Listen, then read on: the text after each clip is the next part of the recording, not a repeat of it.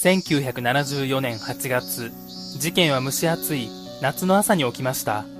事件を起こしたのは、当時46歳の大浜正蔵。かねてから開花の住人の娘が弾く、ピアノの騒音をめぐり、トラブルを起こしていた。毎日学校が終わる3時頃から、ピアノの音が響くようになり、夜遅くまで続いた。大浜は失業中で、離婚問題も抱えており、精神的に追い詰められていく。人間は生きていれば音が出るのよ。この言葉が事件の引き金となり、大浜は被害者宅に侵入し、ピアノを弾いていた長女を包丁で刺殺、続いて次女を刺し、帰ってきた母親に対しても包丁を突き刺し殺害。大浜はその後、自殺を試みるが失敗し、3日後に出頭し逮捕。1977年に裁判で死刑が確定。